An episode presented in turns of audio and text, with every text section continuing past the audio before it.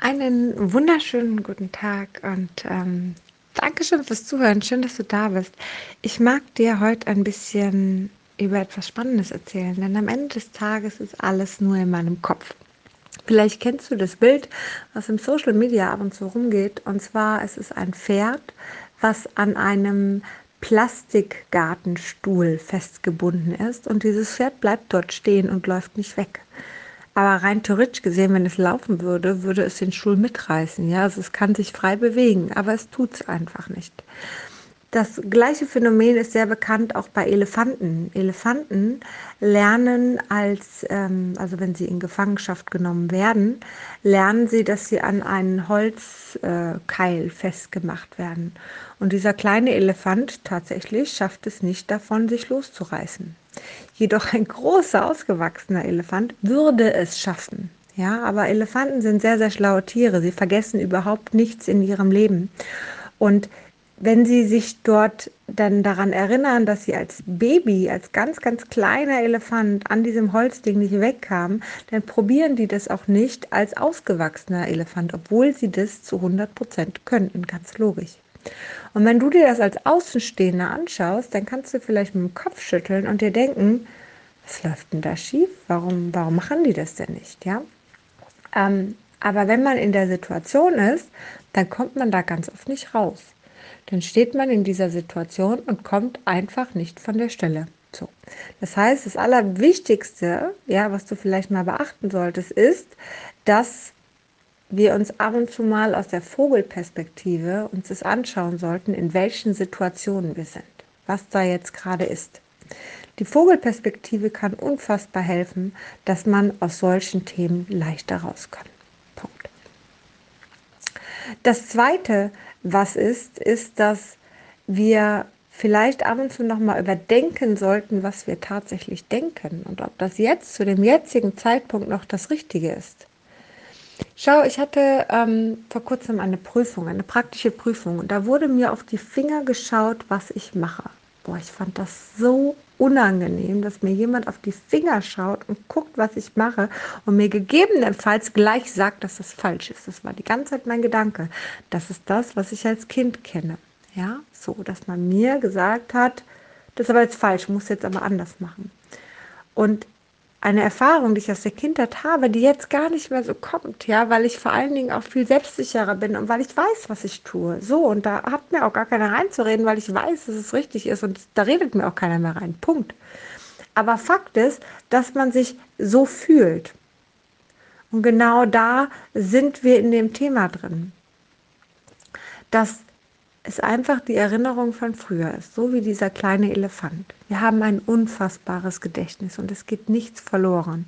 Und auch wenn du dich vielleicht nicht mehr an die Situation genau jetzt hier so erinnerst, ist sie in deinem Unterbewusstsein gespeichert. Okay?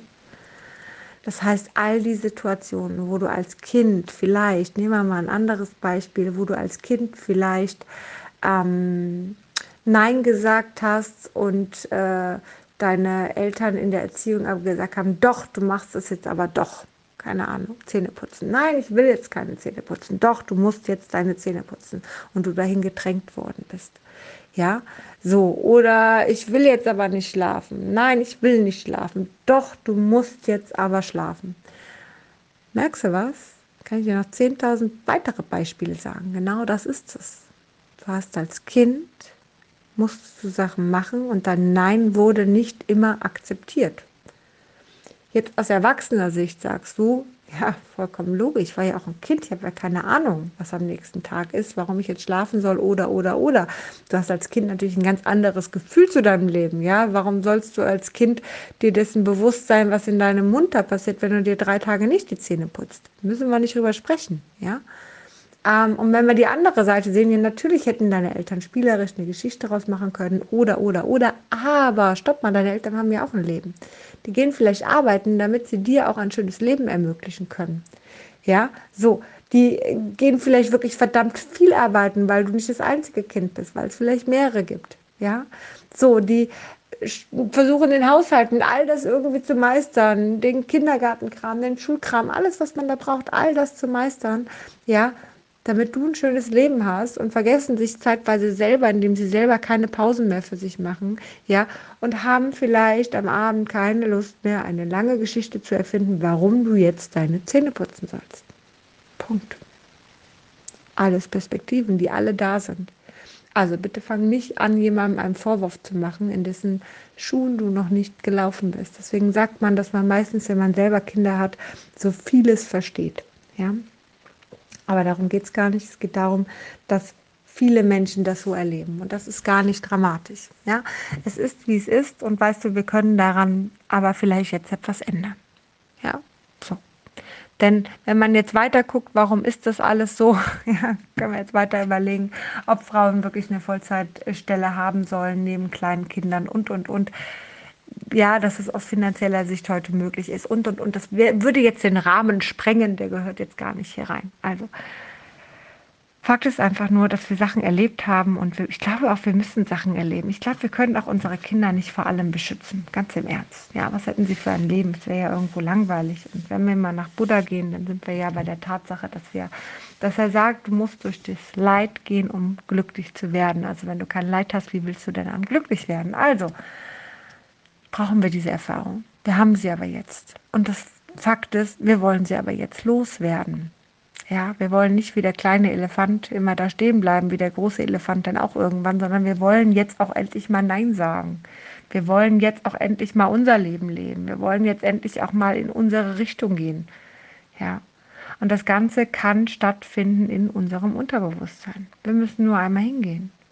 Wir müssen uns nur einmal das Ganze anschauen. Und das ist nichts, was wir im Alltag irgendwo lernen können. Das ist nichts, was wir in einem Buch lernen können oder in einem Video lernen können oder sonst was. Denn immer dann, wenn du bewusst etwas zu versuchst zu verändern, mit Affirmationen, mit irgendwelchen Glaubenssätzen, mit sonst was. Immer wenn du versuchst, bewusst etwas zu verändern, passiert Folgendes, du bleibst in deinem Bewusstsein und gehst nicht in dein Unterbewusstsein. Das heißt, du musst es unterbewusst ändern. Und wie geht das am besten? Genau, indem du dich begleiten lässt. Ansonsten kannst du es vergessen. Ja, anders kommst du schlecht in dein Unterbewusstsein. Du kommst in dein Unterbewusstsein in Situationen vielleicht, wo du ein bisschen gerüttelt wirst. Ich mag das Wort gerüttelt in dem Falle, denn es ist in Schocksituationen zum Beispiel, ja, so. Wenn du einen Unfall hattest und fast gestorben wärst, dann kann da im Unterbewusstsein ganz schön viel passieren, tatsächlich, ja. Ähm, keine Ahnung, wenn, wenn irgendwas Schlimmes passiert, ja, so, dann kann da im Unterbewusstsein was passieren. Das heißt aber nicht, dass das aufgelöst ist. Das heißt nur, dass da etwas passieren kann, was den ersten Schritt macht, ja. Im Unterbewusstsein kannst du auch selber rütteln, indem du zum Beispiel so Sachen machst wie zu fasten. Ja, in dem Moment rüttelst du auch in dir und da passiert auch ganz, ganz viel in deinem Unterbewusstsein. Unterschätzt das nicht. Ähm, es gibt auch zum Beispiel jetzt im Bauen, ja, eine Faszienmassage, die ähm, ziemlich tiefgreifend ist. Auch da kann etwas wachgerüttelt werden. Das ist großartig.